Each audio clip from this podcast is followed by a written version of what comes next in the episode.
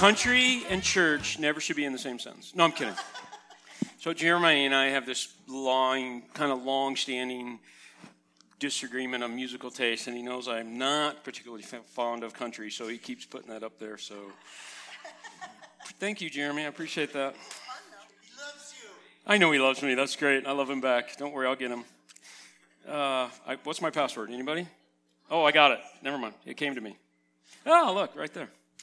Good. Hey, um, for those of you that don't know me, I am Craig Carson. I'm the youth pastor here with my lovely wife Leah down there. So if you don't know that, um, and also I am not Pastor Bob. Okay. Um, Pastor Bob and Pastor Gabe are on a much needed vacation in Florida. They're hanging out. Um, and so I, I just don't know if you realize how much work they do for this church. And you, you, the next time you see them, you just really need to say thank you. They do so much for this, for this body and this church. They really deserved this trip. Um, and so they're hopefully out relaxing and having a good time. Um, and so he asked me to come and preach. Uh, you actually are stuck with me for two weeks. Don't worry, I'm taking a picture of who's here. Because if you're not here next week, then. Um, we're writing you a letter. No, I'm kidding. We're not writing you a letter.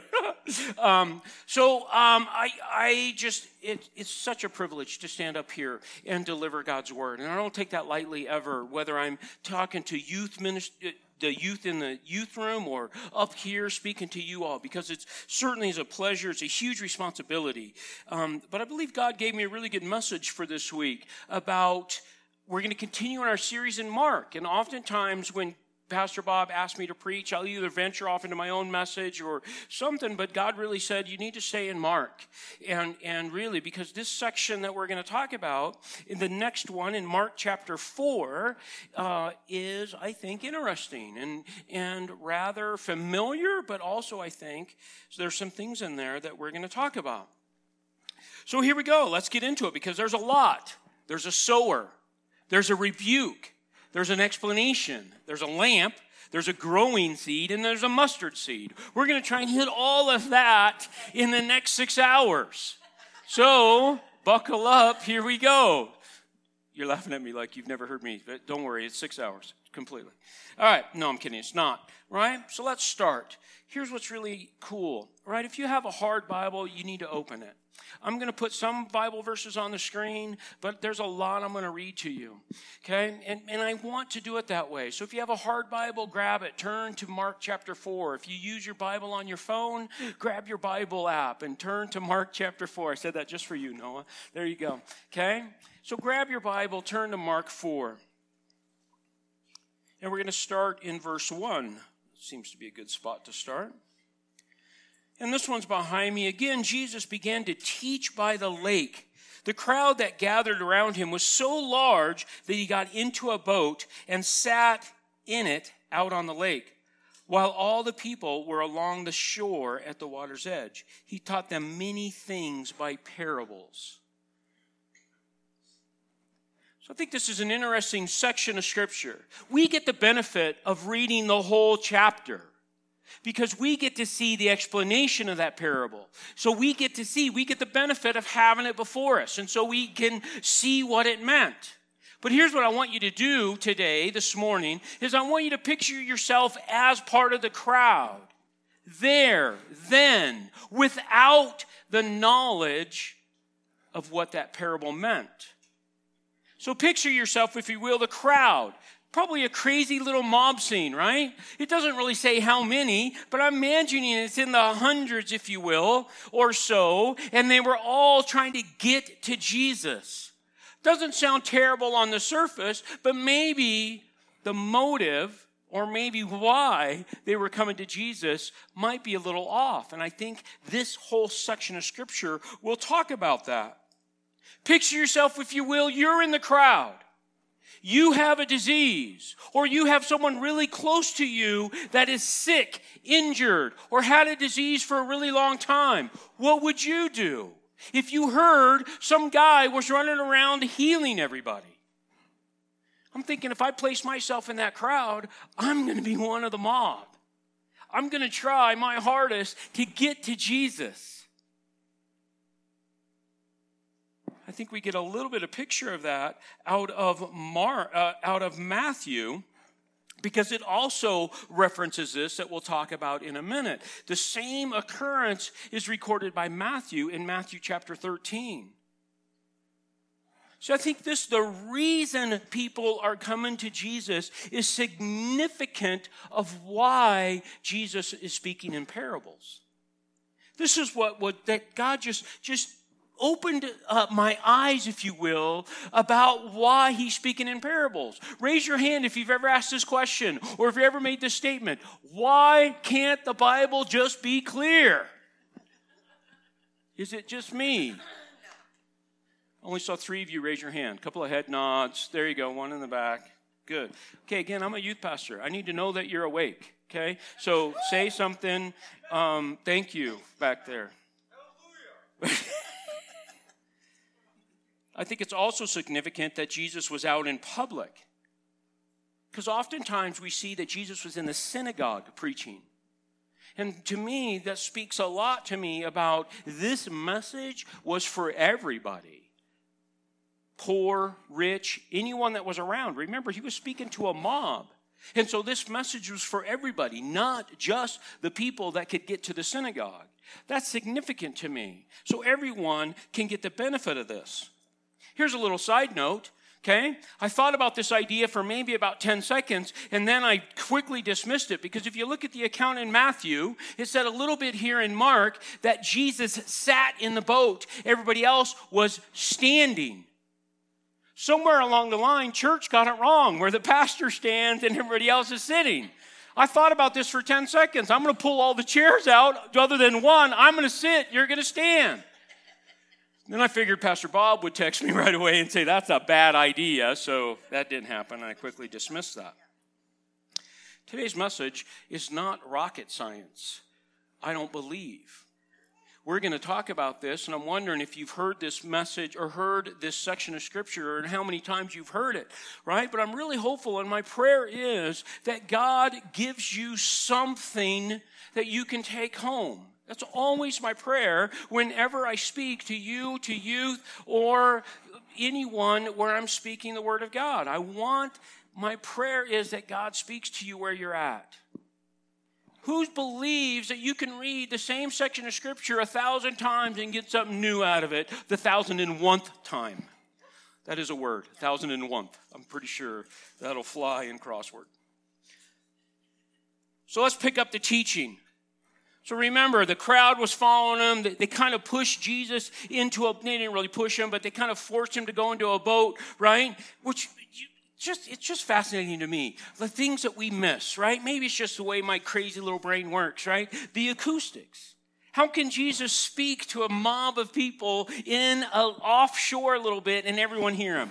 God is amazing right sermon on the mount's a good example of that also but that's just me and how it works so jesus starts teaching and this i'm going to read to you starting in verse 3 and it starts with listen listen and if you don't have your hard Bible in front of you, then you're missing it a little bit because I use the NIV. And the only reason I use the NIV is because I've had it for a long time.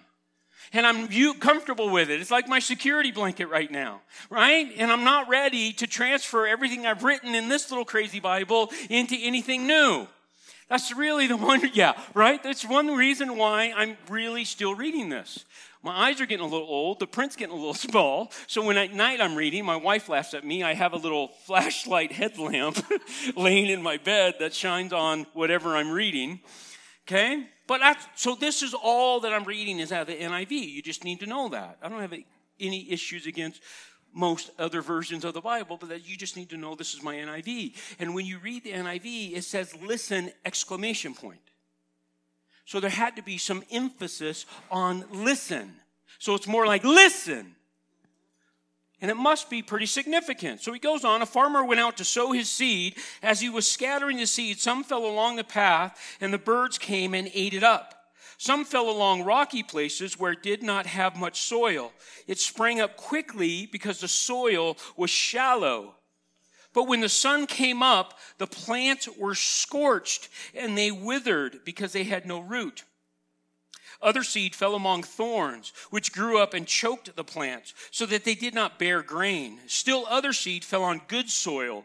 It came up, grew, and produced a crop, multiplying 30, 60, and even 100 times. Then Jesus said, He who has ears to hear, let him hear. Raise your hand if you've heard that or read that scripture before. Keep your hand up if you heard or read that over 10 times before. A lot of us, a lot of this, this section of scripture is pretty familiar. But again, picture yourself there, then. See, we get the benefit of knowing what this means because we read it later on in Mark. But if you're a person listening to Jesus at the time, you don't know. So I'm wondering what they're thinking. He starts with a listen and then ends with a listen. It's a listen sandwich, if you will. So it must be pretty important that you, there's something in there that's significant that should draw your attention to.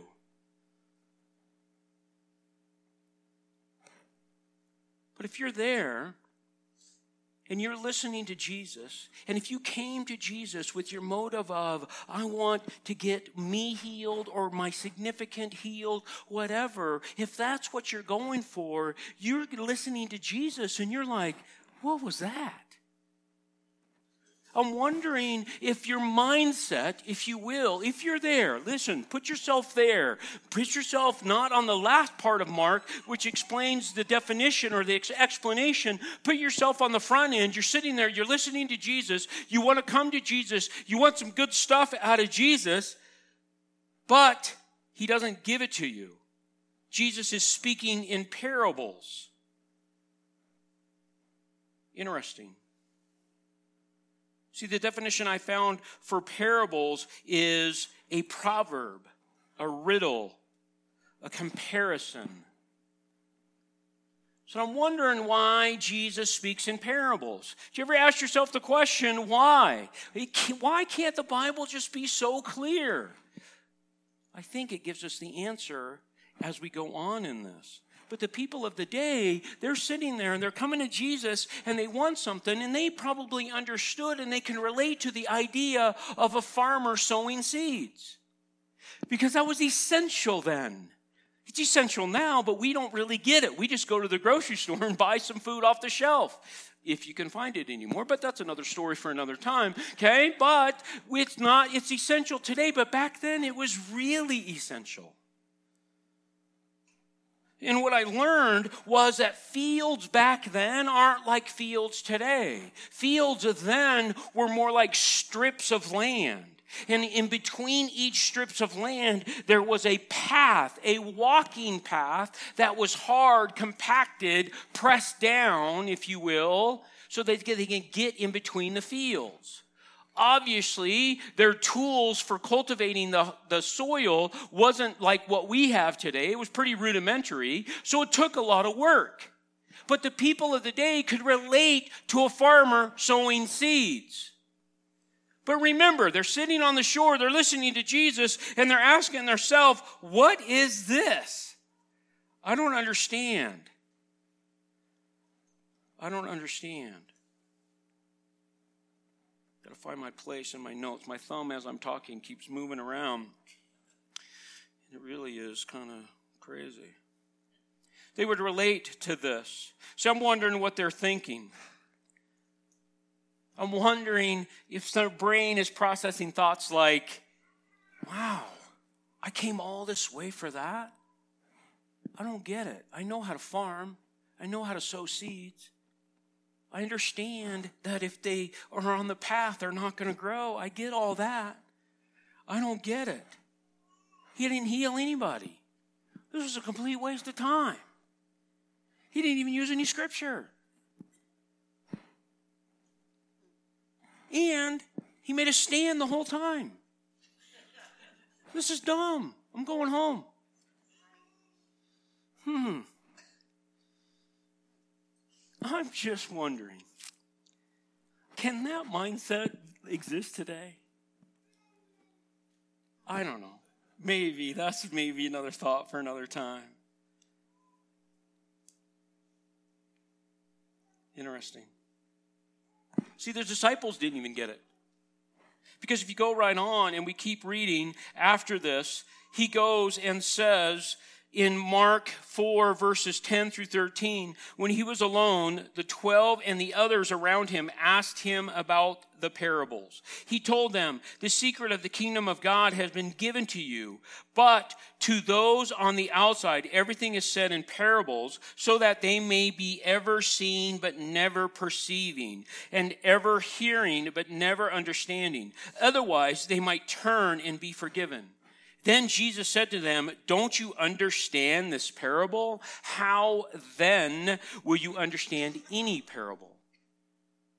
Let's just start there. God, I think that's really important.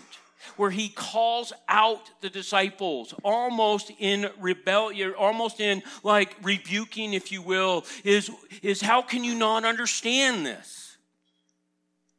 And then he goes on and he says, Don't you understand this parable? How then can you understand any parable? I'm just going to sit here and make the case, right? This is me, and I can argue with you afterwards if you want to, but I'm going to make this case. Maybe this is the foundational parable to understand every other parable because of what he says. Don't you understand this one? And I'm hoping to either stir your spirit or convince you that that is true because of what the parable means. And then it goes on and it says, or back up, if we back up, and it says, the secret of the kingdom of God really a great message. And he says, The secret of the kingdom of God has been given to you. The secret of the kingdom of God is not like some magical mystery, hidden secret that's not available to us. But the secret of the, of the kingdom of God, I believe, is more of a revelation to us than anything. Because if you look at John 6 65, and it says, No one can come to me unless the Father has enabled him. See, I believe this, and I'm here to state a case for it as we read on. That parables are like doorways. Maybe all the scripture but in spe- specifically, parables are like doorways where Jesus states a parable and he gives us the opportunity to enter into the doorway and ask questions and ask for revelation and ask for, for what does it mean?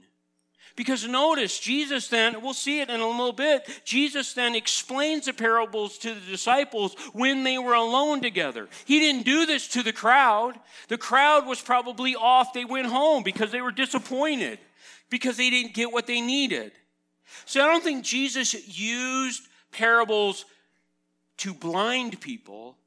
I think Jesus uses parables because people are blind. Why do I know that? Because if you look at the section of scripture that we just said, the secret of the kingdom of God has been given to you, but to those on the outside, everything is said in parables. For you will be ever seeing, but never perceiving. That is a quote from Isaiah chapter 6. Fascinating little section of scripture. If I could encourage you in, in anything, I want you to dive into scripture. Because if you look at Isaiah chapter 6, it's, it's the commissioning of Isaiah, right? And a lot of us know this the famous phrase, Here am I, Lord, send me, right? And then right after that, the first command that the Lord gives Isaiah is He says, Isaiah, you need to go and tell the people you will be ever seeing but never perceiving. What kind of command is that? That's crazy. But because God knew the people's hearts were blind, that it wouldn't even help them to get the real message.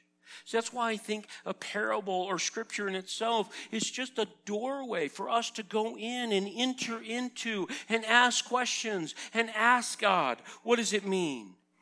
It actually says in the account in Matthew that this is said to fulfill what was spoken to Isaiah in chapter 6 of Isaiah. Huh. Because that references to those on the outside. Those are the blind people. Those are the people that can't see. You could state it just very specifically and they still wouldn't get it. That's why I believe Jesus used parables. See, this really speaks to me. Because I can't tell you how many times I've read scripture, right? I'm hoping I'm not the only one, but I've read certain sections of scripture and you're like, I have no idea what that says. I know what it says. I have no idea what it means. Anybody? Am I the only one? Right? You guys are all way more spiritual than me. So that really speaks to me. It speaks to me that God wants us to come to Him. And I'm going to hopefully show you more about that later. So then it goes on he goes on to explain the parable to the few. Remember, we leave the crowd, right? Okay, the crowd, then who knows what happened to the crowd? But then Jesus is alone with his disciples and the few others that are with him, right? Really important to me, and that speaks that we need to come to Jesus, and I'm going to point that out also to you later. That he says this in verse 14. This is key to believing what's going on in Mark chapter 4. If you miss verse 14, I think we miss the context of, of everything in Mark chapter 4. And verse 14 says this The farmer sows the word. The word. So whenever you see seed, you can equate it to word, the word of God. That's really important in our conversation for the next however long we're here together. See, I think this parable is misnamed. This is just me speaking, right? Someday I'm going to create my own Bible. It's going to be the CCV version, the Craig Carson version, right? And then right after that, I'll probably get struck by lightning, but that's another story, okay? Um, but I think this parable is misnamed. I think this parable should be called the parable of the soils, not the parable of the sower. Because if you notice through the story of the whole thing, right? The seed is the seed. The seed doesn't change. But the impact of the seed is based on the condition of the soil. Wow, someone hear this. The impact of the Word of God is based on the condition of your heart. So I think man's reception to God's word is more really about the condition of our heart. And so then Jesus goes on and explains some of the conditions of the soil, but really you can think about it as some of the conditions of the heart. Look at verse 15. I think it's behind me. Some people are like the seed along the path where the word is sown. As soon as they hear it, Satan comes and takes away the word that was sown in them. Man, that's rough. But if you remember the context, the context was remember, the fields were in strips, the paths were right in the middle. Those paths have been packed down by people walking in between for a really long time. And so when the seed, I mean, they're not purposely throwing the seeds on hard impacted soil. That would be crazy. If you're a farmer for doing that, you're not going to be in business for very long right? So they're throwing seeds into the field because everything's pretty much manual, and some of those seeds fall on the path. And then the devil comes and picks it up right away. I preach all the time to the young people in this church, and I'm hoping to you all today there is an enemy of your soul. His character is to steal, kill, and destroy. If you don't believe me, John 10 10 would be the reference for that. See, I believe Jesus or the devil does not want us to listen, process, understand, perceive, go to God with anything in the Bible. Because the devil knows the benefit of the Bible in our lives. I'm going to prove that to you in a little bit. So these walking paths were really hard and compacted. And I believe there's a lot of Christians running around today with a heart that's hard. And that could be that could happen from a lot of ways. That could happen being hurt by the church, being hurt by a pastor, being hurt by who knows what. But people can walk around with hard hearts where they don't let the word of God sink in. One of my first jobs when I was in high school is I was a landscaper, manual labor right? I'm going to encourage any parent to send your kids out being a landscape job. It's a great job, okay? And so we would go to houses and we would have to tear up the ground to, for new sod to be put in.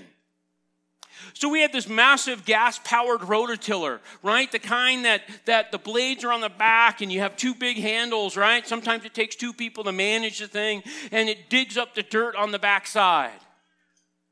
We went to some houses where the rototiller bounced off the ground. That's how hard the ground was. I'm wondering are there spots in my heart where the Word of God just bounces off of? Where I don't get it. And I'm not really wanting to get it.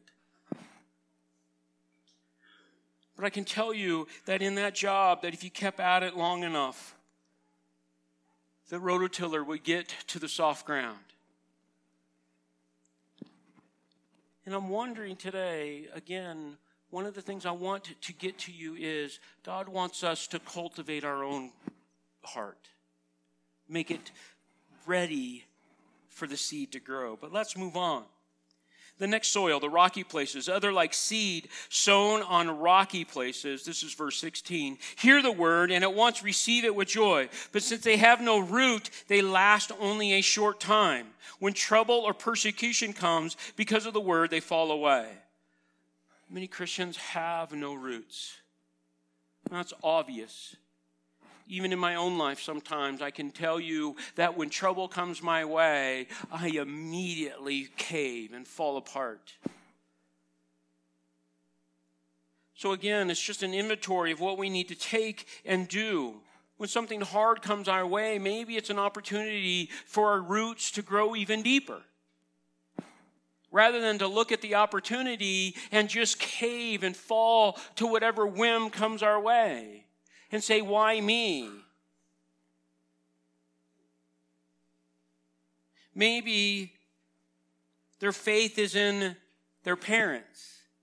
Or maybe their faith is in their church or their pastor or the worship leader. And when the worship leader changes, then all of a sudden, oh, I can't. That's wrong. See, to me, that's just a that's just that's just rocky soil where you just go just, just a little bit. So in my study, I found this quote. It's, it's, it's, it's funny. It's funny to me. It's just how I, my brain works, right? But I think it's really sad. And I'm wondering if this is true with a lot of churches, people, Christians, whatever. This is, here's the quote. I'm going to read it for you. Then there are many more whose religion must be sustained by enthusiastic surroundings they seem to have been baptized by boiling water. And unless the temperature around them is kept up to the point they wither away, that the religion that is born of mere excitement will die when the excitement is over. Those are people, and I preach this to young people all the time, that live from like spiritual high to spiritual high. And they always have to have a spiritual high. We preach this a lot to young people when we go to retreats, right? Because retreats are great where you can have that spiritual high, and that's what they're designed to do. But guess what? You're going back to school on Monday. and you have to figure out life And you got to believe what you believed on Saturday night when you were raising your hands and you're believing God that God can take care of you and God is faithful. You have to believe that same thing on Monday. But if you don't have the roots, then the minute your friend comes to you and says something bad, and then all of a sudden you're, you're lost. So I think opportunities like that are just another way for us to dig a little bit deeper. We need to take out the rocks of our soil. What about the next one? Okay, verses 18 and 19. Still others, like seed sown among thorns, hear the word, but the worries of life, the deceitfulness of wealth, and desires for things come in and choke the word, making it unfruitful. Deceitfulness of wealth. Doesn't say wealth is bad, that just says the deceit of wealth, right? Because wealth, the deceit of wealth is really this wealth can buy you happiness, right? That's what we hear it all the time. And we all know that in our brains that it can't. I think if we were to ask anybody, it can't. But there's a lot of people that try to do that. It's a deceit, right? It's more than just money. If we're looking for anything that provides contentment, happiness, real pleasure, anything other than Jesus, it's temporary. And as soon as that whatever thing falls away, then our faith gets choked out. Then it goes on also and says the desire for things. Ready? This one really spoke to me as I was studying this. Listen to this. Answer the question for you. I'm not trying to to. I, just, uh, this is really for me. Maybe it's just for me. Is there room for Jesus in your inn? Come on, that was good. Right? Is there room for Jesus in your inn? That means that what's choking Jesus out of your life? What's choking the word out of your life? When I was young, uh, youth pastor at another church before we came here, Lee and I, for a long time, had a really small conservative Baptist church. We, uh, we had a really small youth group, and one of the kids in the youth group worked on a farm out on the eastern slope. And he came to me one day and he says, Craig, I have a really fun activity for us. How would you like to come with me? We're going to go look for thistle in wheat fields. I'm like, dude, you know how to party. I'm in. so I go driving with them four hours. We're driving around this humongous property out on the eastern plains of Colorado, and we're looking for thistle in wheat fields, right? So thistle is a type of weed that if you leave there, it basically chokes everything out. So we've been doing this for a long time, and we're getting towards the end. We go to this last field. This one field's the size of a football field, huge wheat field.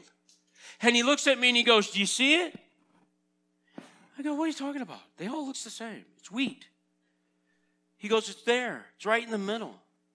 One thistle plant."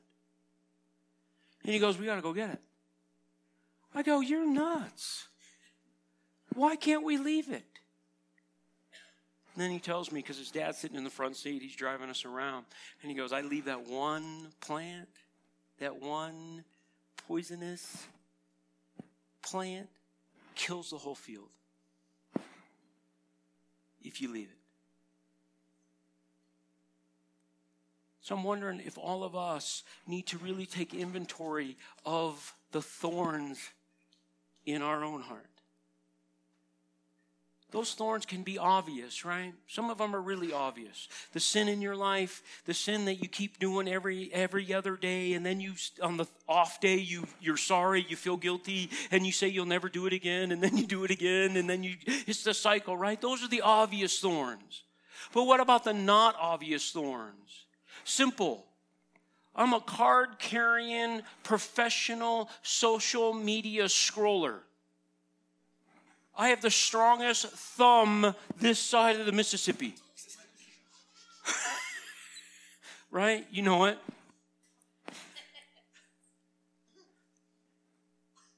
But I'm wondering if that's a thorn. Social media can be good or bad. We can argue about the, the all of that. And if you're a young person, social media is always bad. So whatever. Okay. So, um, uh, but what about the time I can spend just scrolling? Mean, before you know it, I can spend an hour just scrolling social media. Is that a thorn? God spoke to me and said, Yes, that can be, and it is. So there's a lot of those thorns. I think God wants us to take inventory of the field in our life, our field, our own field. Is your field full of rocks? Does it have thorns in it? Are there parts of your field that are just compressed so tightly that it's going to take a massive rototiller to get it out? Or get it soft? But then let's look at the last one because I think it's really important. Okay? The good soil. Verse 20, others like seed sown on good soil hear the word, accept it, and produce a crop 30, 60, and even 100 times what was sown. In other versions, it says it brings forth and bear fruit. Man, that is it. That is the purpose of the Word of God. If you, if, uh, if we I get so excited, I can't even stand myself. I can't even talk. My brain gets going a lot faster than my mouth goes. But if you could leave today, I want you to leave today with an encouragement that being in the Word of God produces fruit. And maybe that fruit is the fruit. I love how the Bible works, right? Because maybe the fruit is what the Galatians chapter 5 is talking about when it talks about the fruits of the Spirit. Come on, that should have got an amen or an owl. Thank you. See, this is why I think right next to this, a lot of people stop right here in the parable of the sower, but you can't. You got to go on in Mark chapter 4 because it's really significant in the next sentence that Jesus says. It's all in the same conversation, so you have to include it in the very next sentence in verse 21, it says, Do you bring in a lamp and put it under a bowl or a bed? Instead, don't you put it on its stand?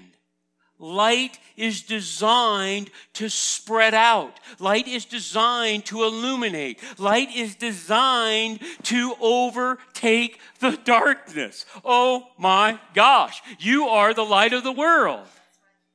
And I believe wholeheartedly that the more we can take the Word of God in, the more we can't contain our light.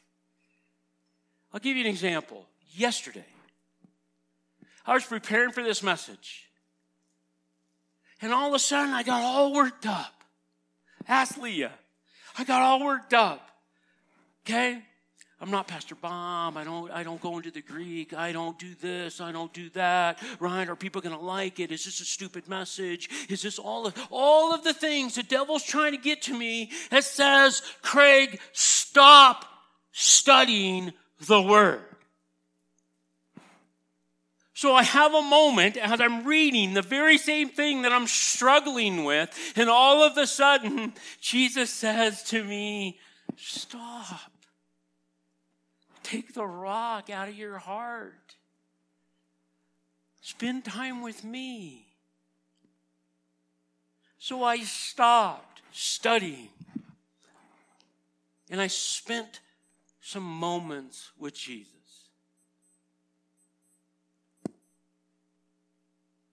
And man, all of those thoughts just went away.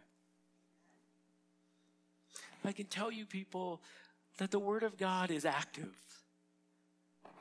And it wants to be active in your life. That's why it says that a light, put, a, put it on, you don't bring a lamp and put it under a bowl. It just doesn't work like that.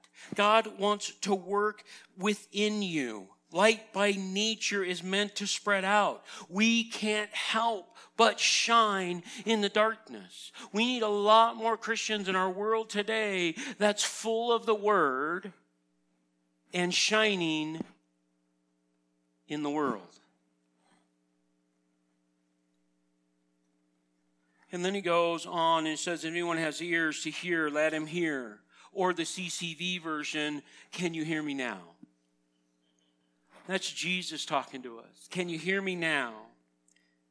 And then it goes on, and I'm really running a little bit behind, so I'm going to pick up the pace, even if that's possible. Okay? It goes on, and it says, because I don't think you can stop right there. It goes on, and it says, because it's all in the same conversation. It says, verse 24 and 25, consider carefully what you hear, he continued. With the measure you use it, it will be measured to you, and even more. Whoever has will be given more. Whoever does not have, even what he has will be taken away from him. Consider what you hear, Jesus says. Anyone remember the verse in Philippians? Philippians 4 8. I call it the whatever verse. The whatever verse. It says this, finally, brothers, whatever's true, whatever's noble, whatever's right, whatever's pure, whatever's lovely, whatever's admirable, is anything is excellent or praiseworthy, think about such things.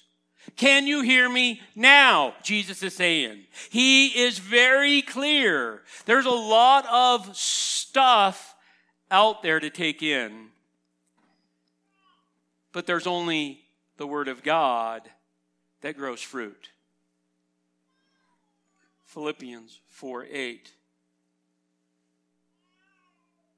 And then it goes on and it says, in that same section right there, it says, with the measure you use, it will be measured to you and even more. Whoever has will be given more. Great little section of scripture. Because to me, it says, if you want to be critical, you will find fault. If you want to have a closed heart, then you're going to be uninterested in the things of God. But those are the bad side.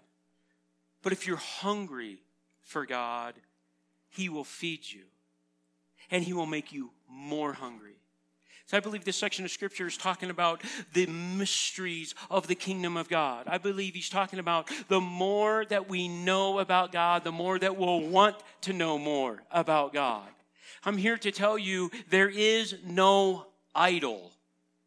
There is no neutral in Christianity.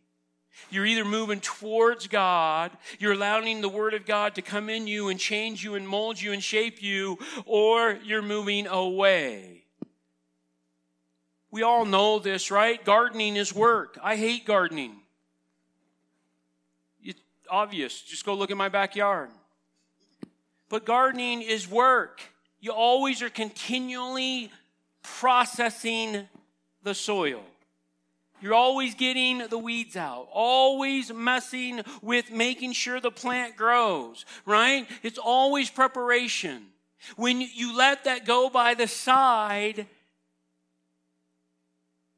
then things go downhill. Hmm. What do I do?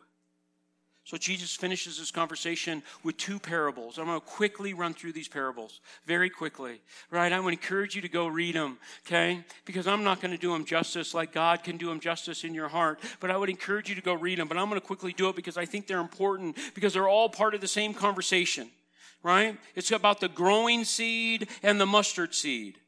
So the first one is in verse 26, and he said, This is what the kingdom of God is like. A man scattered seed on the ground night and day, whether he sleeps or gets up, the seed sprouts and grows. Though he does not know how, all by himself, the soil produces grain, first the stalk, then the head, then the full kernel in the head. And as soon as the grain is ripe, he puts a sickle to it, because the harvest has come. You might know this. I'm not going to tell you something you're not going to know, but there's a corresponding verse that I found that just rocked my world. It's not even just the verse itself. Again, if you want to read something extra credit, go turn to the book of Isaiah, pull up chapter 55, and read Isaiah 55. Phenomenal chapter of the Bible. But there's just one little section, two verses, 10 and 11. As the rain and the snow came down from heaven, and do not return to it without watering the earth and making it bud and flourish, so that it yields seed for the sower and bread for the eater, so is my word that goes out from my mouth. This is the Lord talking, His word. If, if, it will not return to me empty, but will accomplish what I desire and achieve, achieve the purpose for which I sent it. God's word is working whether we want it or not to.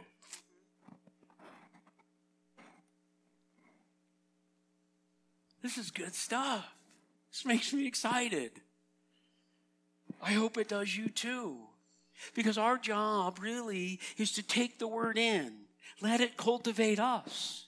But then it's also our job to give seeds to other people and then let God take it because God's going to use it and grow it into somebody else for His purposes and His glory. It's my, not my job to grow the seed. It's my job to take the seed in and let God grow it in me. And I'll tell you why. Because in the very next purpose, in the very next par- parable of the mustard seed, he says this, verses 30 and thir- through 32. What shall we say the kingdom of God is like? Or what parable shall we use to describe it? It is like a mustard seed, which is small, is the smallest seed you plant in the ground. Yet when planted, it grows and becomes the largest of all garden plants. With such big plants that the birds of the air can perch in its shade. See, God's making a comparison. Something small, really small, like a mustard seed. This is not a botany lesson. This is a comparison. It's a parable. It's a mystery. It's something that you have to dive into. He's making a comparison that says something really small, like the Word of God, one verse can rock your world. You can then grow fruit and you can have a benefit to yourself and to everybody else around you. People around you then can come find shade in you. Man, I think this is good stuff. This gets me excited. And this is what church should be, right?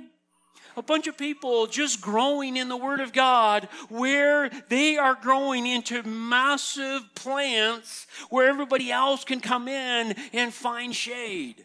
Isn't that the church? It's what I think it is. So I don't think the Bible is just a set of rules.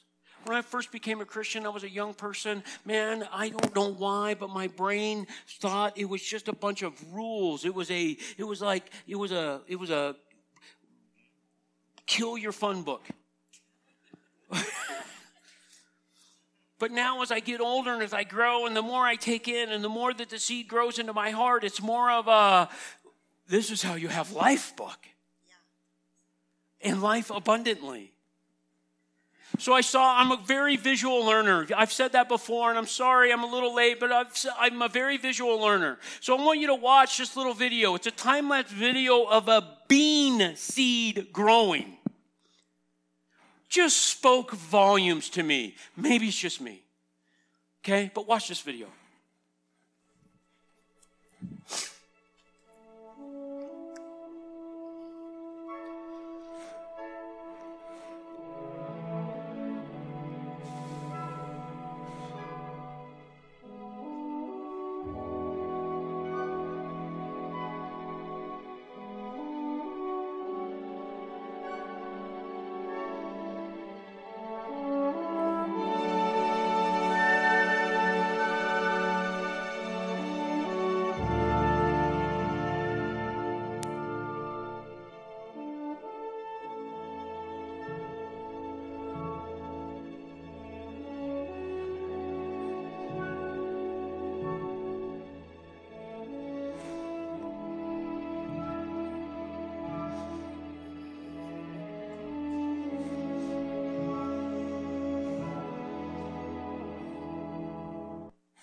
Where did it grow first? Down. You got to grow down to grow up. And then I think the most important thing, oh, worship team, you can come on up, okay?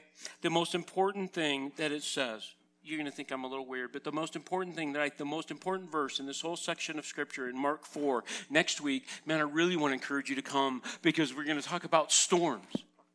Because right after this, that night, they get into a boat, right? And the storm comes up. Jesus is sleeping in the boat. One of the greatest sections of scripture that I love to talk about because it's so cool, right? So I want to encourage you to come next week. But right before that, Jesus makes this comment, which might be the most important comment oh, to me in Mark chapter 4. And he says this in Mark 4 34.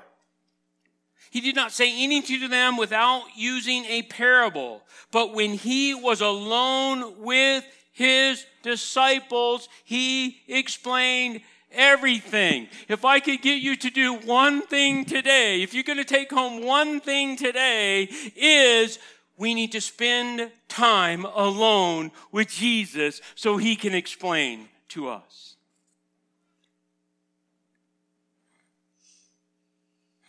That's it. That to me is the parable of the sower or the soils or whatever you want to call it.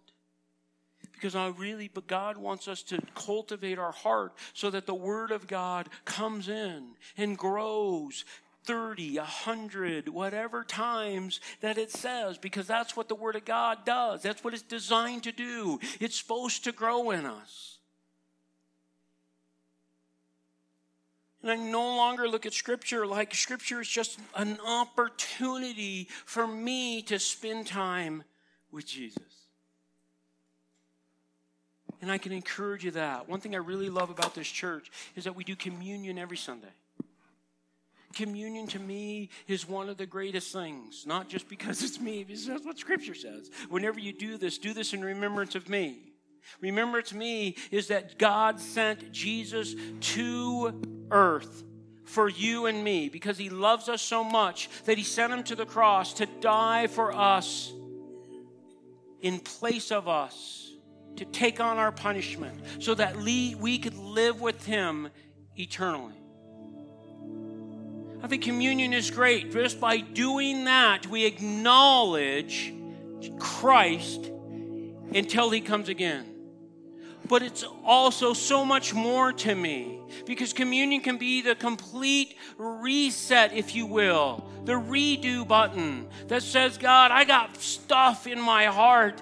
I got rocks, man, that I need to get out. I got some hard soil that needs a Holy Spirit tiller. Come on, that was good.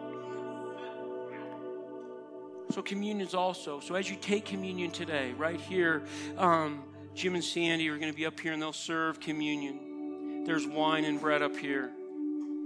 If you want to self serve, there is juice and bread over at each of the crosses. But I say this all the time if you, you take communion because you want to acknowledge Christ, if you're just going through the motions, sit.